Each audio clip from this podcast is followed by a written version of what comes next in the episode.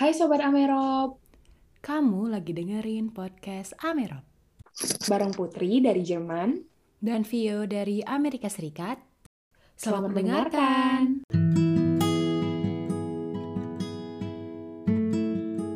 Hai Sobat Amerop, ketemu lagi nih bareng kita. Ada Putri dari Jerman dan ada Vio dari Amerika Serikat di podcast Amerop edisi di balik layar. Dan hari ini kita kedatangan tim dari Direktorat P P I D K Amerop, yaitu ada Hafsoh Maratu Solihah dan Muhammad Ghazali Ulu Palu yang bakal kita kepoin kehidupan di balik layarnya. Yeay, Yeay. Kayak bakal seru banget nih ya Put, kira-kira banget, gimana banget, cerita-cerita banget. Dari anak-anak Departemen Kominfo Direktorat Medcominfo. Kita coba mulai kali ya.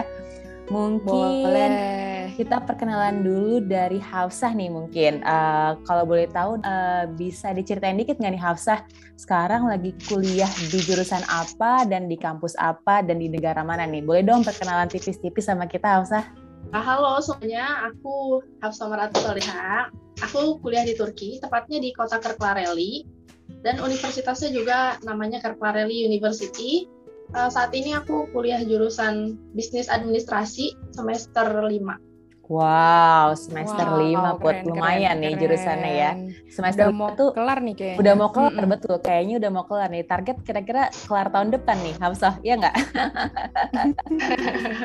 Sebenarnya nggak pengen cepet-cepet sih ya. Oke. Okay. Justru pengennya oh, lama-lama. Oke, okay, udah. Oh, ini nanti mungkin betah bisa diceritain ini. Betah nanti anaknya. Nanti kita cari gitu. Tahu. Hmm, kita cari tahu kenapa boleh. Nih mau lama-lama di Turki gitu ya.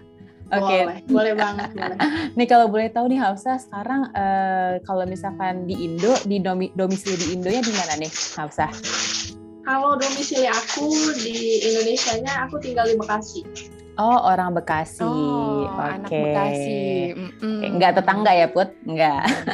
Enggak, jauh yang ini jauh. Jauh. Jadi Putri dari dulu tuh awal di balik layar selalu nanya ada yang tetanggaan enggak sama Putri di Aceh kayak gitu. Tapi enggak apa-apa, jarang ketemu tetangga. Kali aja ada gitu. Oke, terima kasih Hafsah perkenalannya. Mungkin kita boleh lanjut kali ini ke sebelah Put narasumber kita berikutnya. Ya. Oke, okay, kita tanyain juga deh. Kita sapa dulu nih. Hai Ghazali, apa kabar? Halo semuanya, baik-baik baik. Ya, selamat datang di podcast Amerop nih ya. Nah, tadi kan udah giliran Hafsah nih, tipis-tipis ngenalin diri. Sekarang boleh dong Ghazali uh, ngenalin diri juga gitu ya. Lagi kuliah di mana, jurusan apa gitu. Kayak Sobat Amerop semuanya juga mau tahu nih. Betul, betul, okay. betul. Uh, Kalau nama lengkap tadi udah dibilang ya, Muhammad Ghazali Ulu Palu. Terus saya saat ini lagi kuliah, lagi ngambil master di kota Zittau di ujung timurnya Jerman, perbatasan hmm. pokoknya perbatasan antara Jerman, Ceko dan Poland. Terus hmm. sekarang semester tiga, penghujung semester tiga, uh, jurusan teknik mesin. Wow, wow. Oke. Okay. Keren, keren, keren. Dari tadi Hafsah. Bisnis administration, ini ke mesin. Hmm. Ke mesin okay. ya. Jurusannya cowok-cowok gitu ya, Fia. Betul. Dan tadi bener udah mau lulus juga nih ya, kayaknya nih udah semester tiga iya. nih ya, Bud. Iya, udah hampir selesai nih ya kayaknya Ghazali. Harusnya ya, kalau semua ujiannya lulus. Semoga ya, semoga insya Allah. Semoga, semoga, amin. Terus-terus, um, kalau di Indonesia domisilinya di mana? Kali aja kita tetangga. Oh, iya. Kalau di Jerman kan kita tetangga nih, walaupun tetangga jauh gitu ya. Kalau di Indonesia, nanya dulu nih, tetangga jauh nggak nih? Di Indo kayaknya jauh banget nih. Oh, jauh banget ya? Oh, jauh banget ya? Di Indo, uh, iya. Saya Indo dari Sorong, Papua Barat. Wah. Jauh banget sih, bener jauh sih banget, timur ke barat sih kalau timur ini, ke barat timur ke barat sih. Kalau ini, bener-bener jauh ya ini beneran tetap jauh Indonesia ya. Put, tetap Indonesia, bener. Iya dong, dan seneng gitu ya bisa kenalan sama teman-teman se-Indonesia, betul. Yang kalau di Indonesia mungkin nggak apa ya nggak berkesempatan untuk bisa kenalan gitu, sama betul. Teman-teman yang dari uh. kota-kota lain. Oke. Okay. Hmm. Tadi kan kita udah nanya Ghazali nih, Fik. Sekarang betul, kita ta- balik lagi nih ke Hafsah ya. Mau tanya dulu nih, uh, boleh diceritain gak sih Hafsah kenapa memilih negara itu gitu? Memilih negara Turki sebagai mm, tempat kuliah? Mm, Oke, okay. Jadi ya, bingung nih mulai dari mana kalau misalnya diceritain kalau memilih Turki. Panjang ya ceritanya. Uh, iya, soalnya mm, kenapa ya? Aslinya aku bukan anak beasiswa sebenarnya. Okay. Jadi, okay. Mm-hmm, sebenarnya uh, full dari orang tua yang biayain untuk kuliah. Mm-hmm. Kenapa pilih Turki? Awalnya itu karena aku kan searching dulu kan, aku searching dulu, terus aku e, cari tahu gitu tentang tentang Turki lah di tahun dua ribu sembilan belas, pas lagi aku baru lulus tuh. Nah terus e, aku nemuin kayak, oh berarti lumayan nih Turki untuk jadi tempat studi gitu. Mm-hmm. Ya udah akhirnya aku pilih Turki. Waktu itu alasannya termasuk letter of uh, apa ya, letter of intent yang aku untuk Y T B, karena waktu itu nggak terima. Aku nulis sih karena ini, karena ekonominya baik waktu itu, stabil. Oh, terus okay. Karena ya. Nah, di tahun dua ribu berapa gitu, dua ribu enam atau atau sebelumnya, Presiden Turki ini udah ngebayar uh, utang utang utang Turki. Utang negaranya. Jadi gitu. uh, okay. Utang Turki ke I M F, ke I M F sampai full gitu, sampai udah nggak punya utang lagi. Nggak tahu, tapi oh. mungkin sekarang udah ada lagi utangnya karena ekonominya turun banget. Bener bener ya, bener. Jadi nggak stabil uangnya. Wah, alasannya gitu, itu ini alasannya banget ya, sesuai banget dengan jurusannya. Bener, gitu. Jadi kayak menilik banget ke arah politik dan keuangannya gitu. Wah, luar biasa, bisa, luar biasa. Ya, soalnya aku mau nulis letter kan. Hmm, jadinya ini deh. Oke, okay, oke. Okay. Keren-keren. Ya, ini mungkin ya, bisa ya. Jadi inspirasi juga ke Sobat Amerop waktu nyari-nyari nah, negara tujuan bener. Ya. Gitu, jangan bener, cuma bener. Nyari negara tujuan karena doi aja gitu kan, Put. Oh, karena oh. siapa, Vi? Karena Kapadokia atau gimana nih? Aduh, Kapadokia kan jadinya. Oke, oke, oke. Jadi nyari Mas Aris nih. Nah, aduh, itu dia. Sebut namanya kan. Terus-terus uh, udah berapa lama nih kira-kira berarti Hafsoh tinggal di Turki? Uh, dari dua ribu sembilan belas ya? Dan kesannya iya. tuh gimana selama tinggal di Turki? De- sesuai ekspektasi nggak? Kan kalau dari Indonesia orang-orang tuh pengen kuliah kayak, wah iya di luar negeri, uh, seru pasti, um, terus bisa jalan-jalan gitu atau apalah gitu ya. Sesuai nggak nih setelah Hafsoh tinggal di Turki beberapa tahun terakhir ini? Um, before afternya sebenarnya nggak terlalu jauh ya. Sesuai mm-hmm. ekspektasi atau enggak, mungkin ada banyak hal yang enggak sesuai ekspektasi, tapi enggak buat aku nyesel gitu. Aku senang kuliah di Turki, cuma emang berat sih, karena aku pengant- bahasa pengantarnya itu enggak pakai bahasa Inggris, jadi mostly pakai bahasa Turki, sembilan puluh persennya lah gitu, yeah, pakai yeah, bahasa yeah, Turki. Okay. Walaupun mm-hmm. beberapa hal, assignment bisa ditulis pakai bahasa Inggris, mm-hmm. tapi ada banyak juga yang enggak bisa gitu, karena dosennya Uh, lebih prefer Turki gitu daripada Inggris. Kalau aku itu sih okay. yang bikin aku agak um, tertantang gitu. Tantangan mm-hmm. aku di situ di bahasanya, bahasa Turki. Okay. Apalagi bahasa yang pasar itu beda kan ya sama akademis. Iya sama banget banget banget. Ya kan? Kalau itu. Ini yang anak iya, Jerman mungkin aku bisa relate ya. Iya nanti kita tanya ke sebelah juga ya Via. Iya iya benar-benar. Nah, soalnya aku ngerasa bisa bahasa Turki, eh pas kuliah kok kayaknya pas aku baca buku tiba-tiba nggak bisa gitu, hmm, ah. tiba-tiba susah gitu ya. Oke, okay, iya iya iya. Ya gitulah. Wow, terus, okay, okay. apalagi kalau tuh? Soal jalan-jalan, kalau soal jalan-jalan uh, sebenarnya sama sih ekspektasi aku sama realita. Oh, ya justru plus ya, karena oh, ini iya. positifnya nih, ini positifnya. Positifnya keren, nih, oke okay, oke. Okay. Positifnya iya, enak iya. bisa jalan-jalan. Jadi okay. yang aku posting di sosmed, di story ya, yang jalan-jalan. Yang nangis-nangis karena pelajarannya enggak. Oh, jangan maaf. Kalau itu. Oke. Okay. Jadi orang tuh kiranya mm. keren gitu kan. Ih, enak nih jalan-jalan terus. Padahal nggak tahu ya. Padahal mau nggak juga sebenarnya. Kan nggak apa-apa, Hafsoh buat memotivasi Sobat Amerop biar pada mau belajar ke luar negeri. Nah, betul. Itu dia. Betul sih, betul-betul. Nah, itu tadi versi Hafsoh Vi dari mm-hmm. Turki ya ceritanya. Coba kita tanya ke sebelah deh, ke Ghazali gimana? Boleh, tuh? Boleh nih. Mungkin ke Ghazali kita kepo nih jadinya. Kalau Hafsoh tadi kan udah nyeritain nih, kenapa uh, milih Turki sebagai negara tujuan kuliah. Kalau Ghazali nih, kenapa milih ngambil masternya mesin ini di Jerman nih, specifically nih Ghazali? Boleh diceritain dong ke kita sedikit. Oke, okay, kalau saya, sebenarnya saya S satunya juga di Jerman.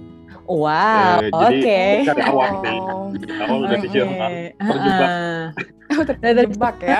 Terjebak. Jadi okay. dulu awalnya bisa ke Jerman tuh eh, waktu zaman S M A, terus waktu zamannya nggak tahu sekarang masih atau enggak ya, kayak banyak agen-agen gitu yang datang ke sekolah-sekolah terus presentasi okay. gitu kuliah di Jerman. Nah mulailah tertarik, terus ya udah ke Jerman. Kebetulan juga suka, dulu sih awalnya cuma suka fisika doang, tapi kayak ya udahlah jurusan-jurusan yang nyerempet ke sana paling mesin kayak gitu. Uh, uh, uh. Udah akhirnya putusin deh untuk datang ke Jerman. Terus uh, ya kurang lebih kayak gitu, jadi datang terus masih harus ikut studian kolek. Pasti Putri tahu tuh kayak kayak gitu. Habis itu masih kayak masuk ke kampusnya S satu, terus ya udah sekarang S dua. Tapi emang kalau dari kuliah sih emang berasa susahnya tuh awal-awal sih, apalagi awal S satu tuh kayak untuk adaptasi. Baru saya kan dari Sorong ya, Sorong uh, uh, ke Jakarta uh. aja udah harus adaptasi, ini keluar negeri. Jauh ya? Jerman jauh lagi. Adaptasinya gitu. Makin lebih besar gitu kayaknya, atau gimana? Makin, iya makin, awal-awal masih sempat ngalamin lah culture shock gitu, tapi makin kesini makin bisa lah, makin... Mungkin bisa aja udah di Jerman. Oke, okay, oke. Okay. Emang terjebak ini ngambil master lagi di Jerman, atau dapet dari Jerman, atau emang pengen ya udah lanjut lagi di Jerman deh gitu si masternya ini? Oh kemarin tuh eh, sebenarnya pengennya langsung kerja sih, cuma karena okay. lulusnya kayak agak agak telat gitu, jadi kayak apa eh, lulusnya tuh pas eh, penerimaan untuk eh, master tuh udah, udah pada tutup. Terus uh-uh. waktu itu kan pas corona kan. Oh jadi iya. Kayak, ya udah, nyari kerja buang-buang waktu, mending langsung aja daftar master dulu kayak gitu. Oh, akhirnya, oke. Okay. Hmm, corona berapa tahun ini? Tiga semester udah lewat udah deh.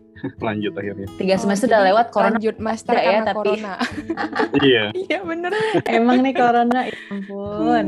Oke oke oke, kebayang kebayang kebayang. Nah. Ini lanjut deh, karena tadi uh, Ghazali dari S satu ternyata dari Stuttgart udah di Jerman, sampai sekarang S dua udah di Jerman juga, masih di Jerman juga. Sejauh ini kesan tinggal di Jerman gimana nih Ghazali?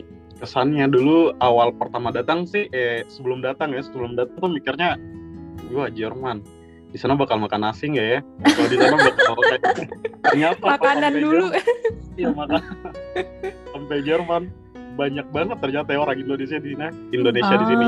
Jadi ternyata okay. nggak nggak se apa ya nggak dan makin kesini tuh nggak terlalu makin berasa luar negeri sih di Jerman, kayak orang itu udah, udah banyak banget. Oh, ya, ya. Kayak oh, udah, udah sebanyak udah itu. Biasa banget. Oke, okay, menarik, menarik, uh, menarik. Lumayan sih ya. Maksudnya tahun-tahun terakhir jadi banyak orang Indonesia banget, either kerja ah, atau kuliah emang di Jerman. Oke, okay. hmm. oke, okay, oke. Okay, nggak okay. usah khawatir nggak bisa makan nasi ya Ghazali.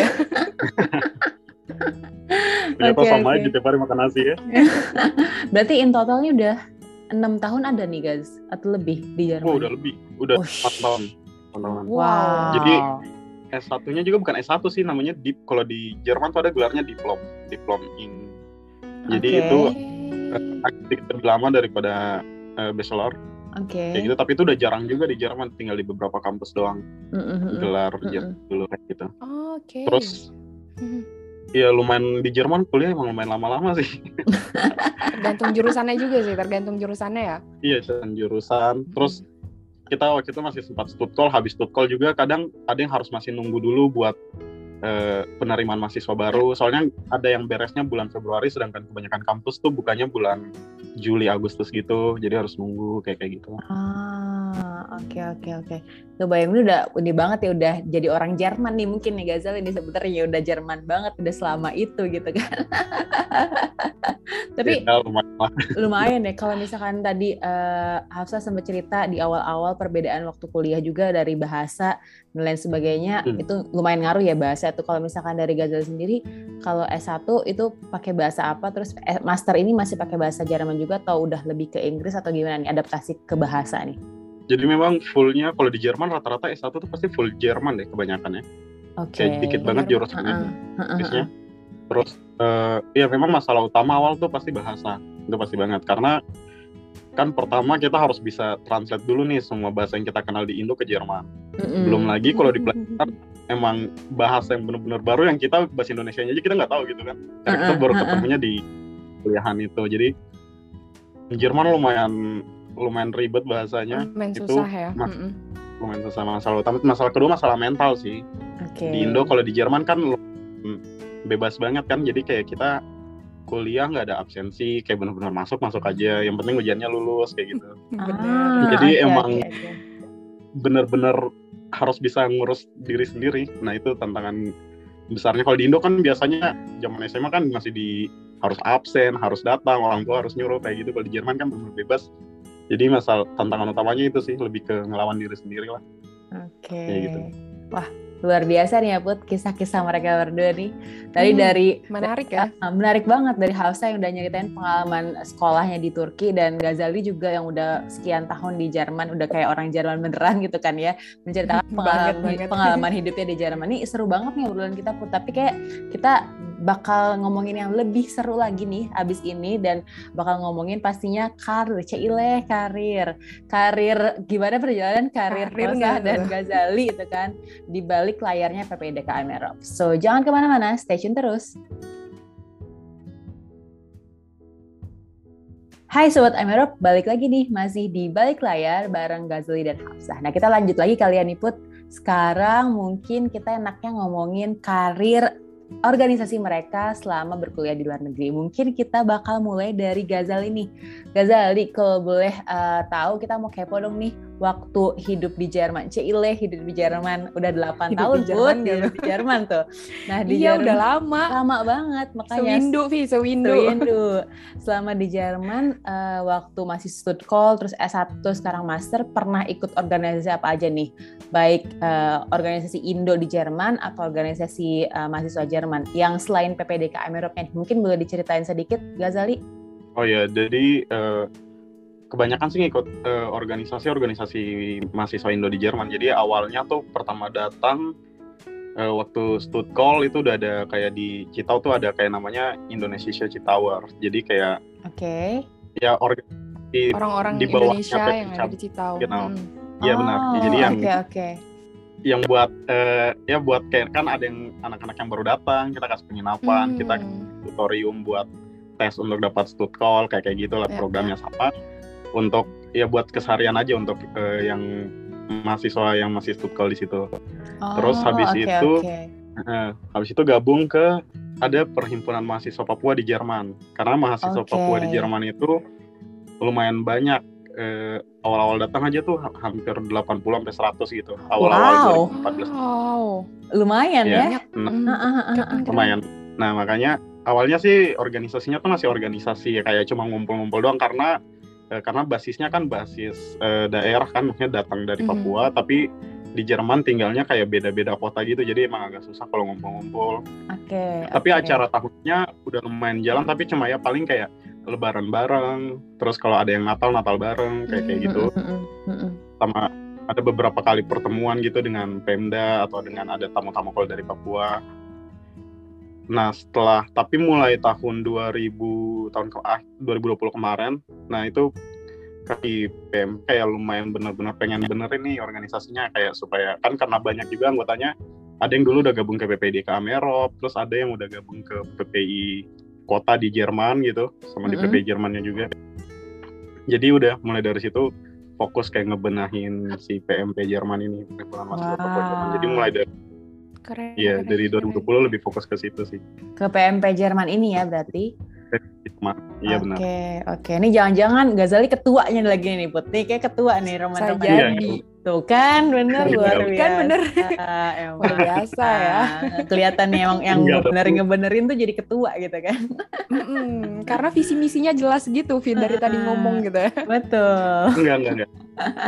Jadi eh, di, di, enggak, di P M P Jerman saya itu gabungnya di eh, divisi pers dan humas. Jadi emang lebih ke kurang lebih sama sih dengan direktorat yang sekarang di P P I D K Amerop. Jadi lebih okay. ke megang sosmed, ah, terus okay. yeah, yeah. lebih ke ngurusin press release atau enggak kalau mm-hmm.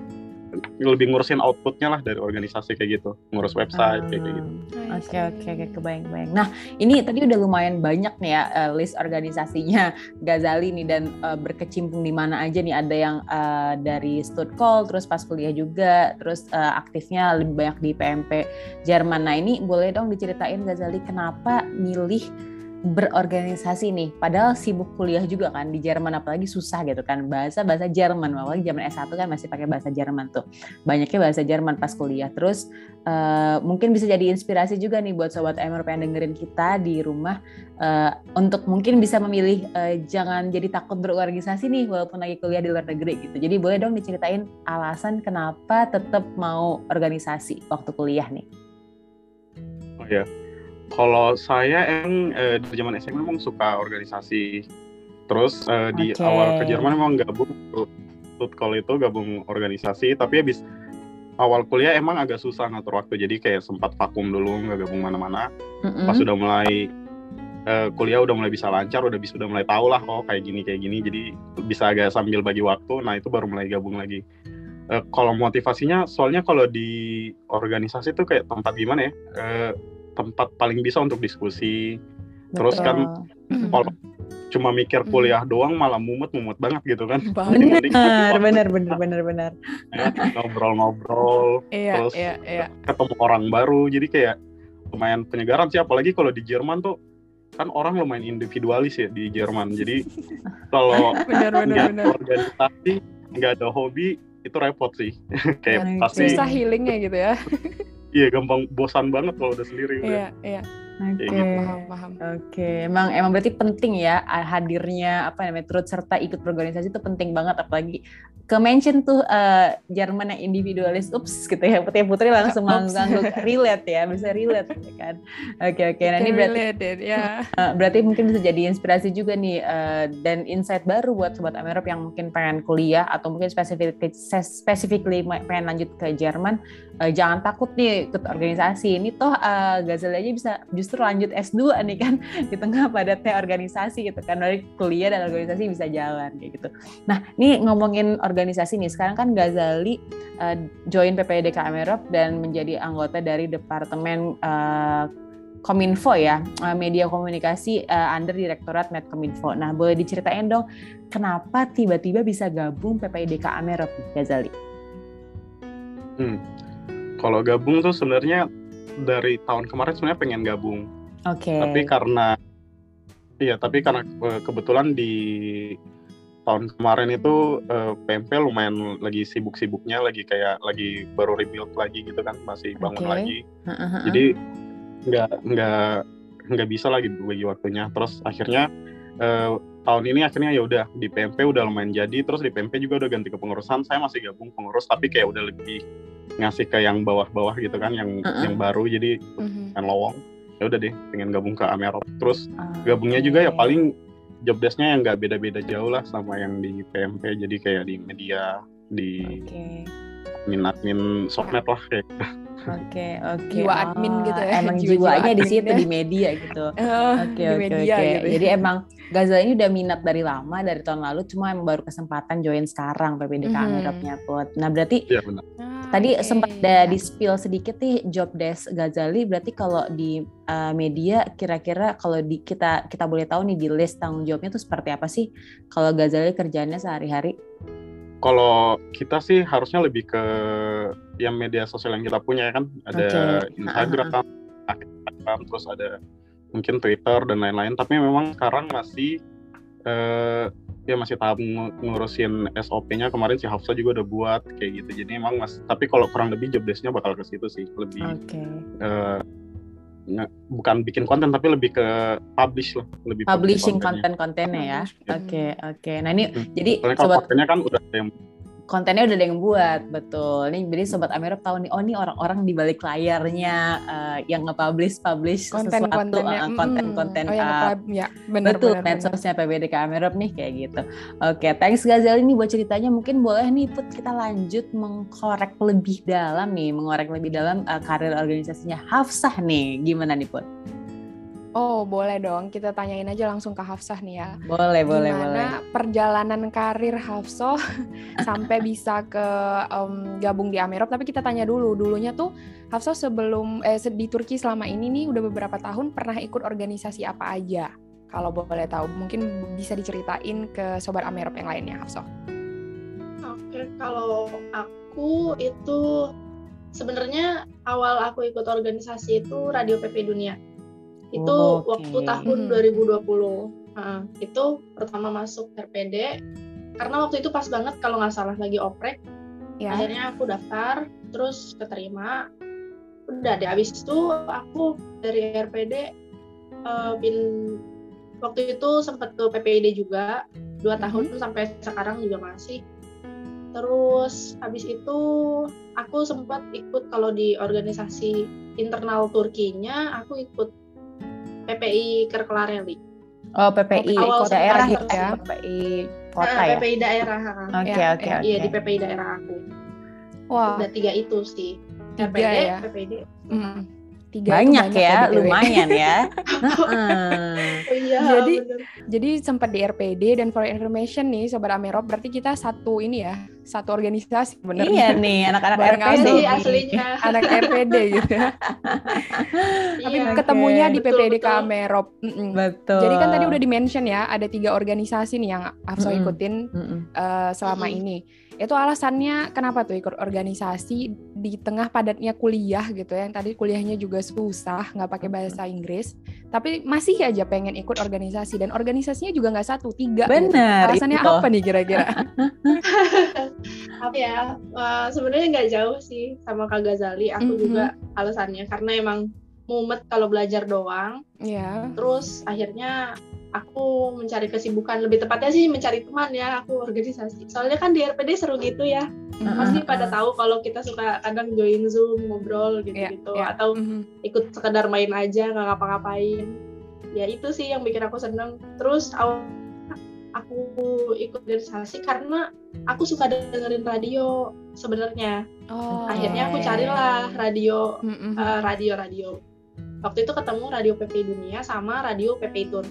Karena yeah. waktu itu yang lebih menarik menurut aku Radio P P I Dunia, karena kelihatannya aktif dan dua puluh empat jam on air gitu. Mm-hmm. Akhirnya aku ini deh follow Radio P P I Dunia, terus pas oprek aku ikutan kayak gitu. Oh, karena yeah. aku kepo sama radio. Karena karena awalnya sering dengerin radio gitu ya, mungkin aja sering dengerinnya dengerin siarannya Kavio gitu ya. Atau Kabutri gitu kan. Bisa okay, jadi okay, gitu okay. ya. Jadi iya, itu alasannya jadi. jadi masuk ke organisasinya mm-hmm. R P D itu. Dan emang mungkin nih, emang yeah, Hafsah dan, tadi juga udah sempat di-spill tau, Hafsah ini suka challenge sebenarnya. Dari kuliah ah, juga pilih ah, di iya, Turki iya. kan.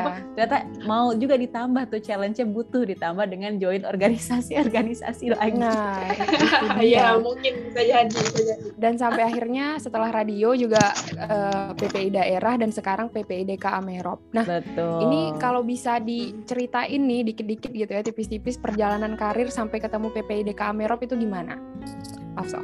Dijebak mungkin uh, ini Hafsoh. Uh, Dijebak ya. Bisa jadi. Sebenarnya waktu itu banyak kan. Sebenarnya hmm. uh, R P D itu kan sampai lulus kan, uh-uh, uh, ya, sampai lulus jadinya nggak per tahun. Nah, terus P P I D waktu itu uh, aku udah sempat udah selesai, habis itu ganti divisi. Waktu itu soalnya ketua direktoratnya lagi nyari orang, terus akhirnya aku menawarkan hmm. diri. Karena kalau aku gabung, waktu ah, itu okay. aku uh, masih tinggal di Istanbul, jadi. Uh, waktu itu ini masa transisi loh kalau untuk di tahun ini. Waktu okay. itu aku tinggal di Istanbul dan mau pindah ke kota aku yang sekarang, ke Kırklareli. Uh, uh, uh, uh, uh. Nah, pas lagi aku tinggal di Istanbul kan itu banyak hektik ya, jadi beberapa beberapa kali vakum gitu. Beberapa lama maksudnya, beberapa lama vakum. Habis itu uh, aku nggak kemana-mana dulu, nggak ke organisasi mana. Pas lagi pindah tahun ajaran ini, aku uh, akhirnya mikir kan, ini kayaknya kalau udah di Kırklareli aku udah mulai aman nih, soalnya nggak ada kerjaan. Waktu itu kalau di Istanbul aku sempat part time gitu, jadinya hektik. Oh, nah, terus, oke, okay, oke. Okay. Mm-hmm. Nah, terus di Kırklareli ya kayak mulai kehidupan baru gitu kan. Aku pikir Asik, aman nih gitu. Kehidupan baru. Iya, soalnya pindah kota kan. Aku kira yeah, oh, yeah, aman, nggak yeah. bakalan nggak bakalan sehektik yang sebelumnya. Gitu. Mm-hmm. Mm-hmm. Akhirnya aku nawarin diri di P P I D, diterima. Jadinya aku punya dua. Terus waktu itu aku juga udah di P P I Kırklareli. Cuma waktu itu masih online, makanya aku masih tinggal di Istanbul. Oh, habis itu kalau okay. yang P P I D K, karena uh, waktu itu ketua direktorat itu adalah uh, Kak Ukasyah mm-hmm. sampai sekarang sih sebenarnya. Dan beliau yang ini, beliau kan satu ini ya, satu P P I sama satu P P I di Turki. Mm-hmm. Yeah. Uh, terus jadinya kenal juga beberapa kali uh, ngobrol dan main bareng. Terus yeah. ya udah aku ditawarin. Oke, okay. okay. itu cerita orang singkatnya ya, ya ternyata. Heeh, apa perasaan ya, ditawarin? Apa merasa ditawarin iya. atau dijebak nih sama Uka nih kalau boleh tahu? Ter- iya, ditarik atau di di dijebak sama oh, aja. Kasih, mohon maaf ya. Aku merasa terjebak. Ayo lo, ayo lo kita cepuin ayo, loh ayo, orangnya lo. Oke, okay, okay, terus okay, okay. soal tugas dan tanggung jawab nih ceritanya ya di Departemen um, Medcom. Kan tadi udah sempat juga di-mention sama Ghazali kalau kalian di satu departemen yang sama dan uh, tugasnya mirip-mirip. Mirip-mirip. Mungkin uh, Sobat Amerop pengen tahu nih lebih jelasnya mungkin ya versi Hafsoh gimana sih uh, tugasnya, ngapain aja sih kalau boleh tahu gitu. Sebenarnya kalau soal tugas uh, kurang lebih udah banyak di-mention sama Kak Ghazali tadi yang mm-hmm. sebagaimana kita tahu. Cuma mungkin untuk jadi pelengkap kayaknya divisi kita itu intinya adalah mengatur flow media sosial gitu aja gitu. Oke. Okay. Berarti fokusnya oh, emang di medsos ya.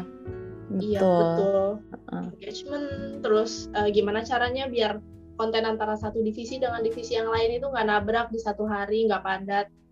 Jadi kita ah. atur flow-nya. Gitu. Oke. Okay. Okay. Jadi ternyata mereka Vi yang mengatur sehingga semuanya tuh rapi gitu loh nggak nabrak. Betul. Heeh. Nggak nggak nggak clash gitu tahu, ya. Kita nggak tahu nih.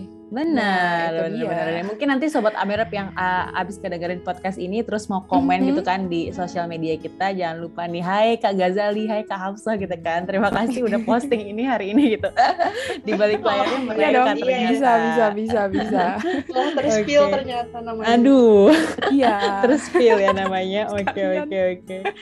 Atau mungkin sengaja mau, emang, oke. Okay. Nah, atau mungkin mau lebih dekat, nanya sekalian di komen gitu kan, jadinya jadi nanya Hafsoh sama Ghazali cara caranya masuk kuliah ke Turki sama Jerman gitu kan.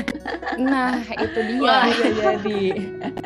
Iya, jadi itu tadi ceritanya ya Sobat Amerop uh, gimana serunya cerita Hafsoh dan Ghazali yang uh, gabung di P P I D K Amerop, terus uh, cerita kuliahnya di mana, gimana kehidupannya juga di negara Turki dan uh, Jerman. Nah, sebelum kita undur diri nih kayaknya boleh dong Ghazali dan Hafsoh ini uh, memberi pesan gitu ya untuk Betul. Sobat Amerop yang mungkin pengen lanjut kuliah ke luar negeri nih, khususnya ke Turki dan ke Jerman gitu ya. Mungkin kita mulai dari siapa dulu ya?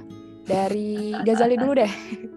Apa nih Ghazali pesannya untuk uh, Sobat Amerop semuanya yang di rumah yang mungkin lagi ngedengerin podcast ini, ya biar memotivasi aja gitu. Mungkin untuk mengajak mereka boleh ke Jerman atau jangan ke Jerman karena susah dan individualis atau gimana?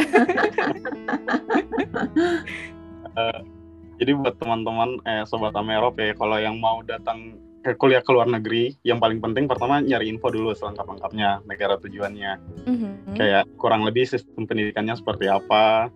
Terus kan sekarang P P I P P I Dunia, terus ada P P I D K Amerop, P P I Kawasan kan udah banyak tuh, mm-hmm. di mana aja kayaknya ada deh kan, semua benua ada. Terus P P I negaranya juga ada, bisa tuh nanya-nanya ke situ. Terus uh, atau enggak pantengin sosmednya aja lah, biasa ada info-info kan.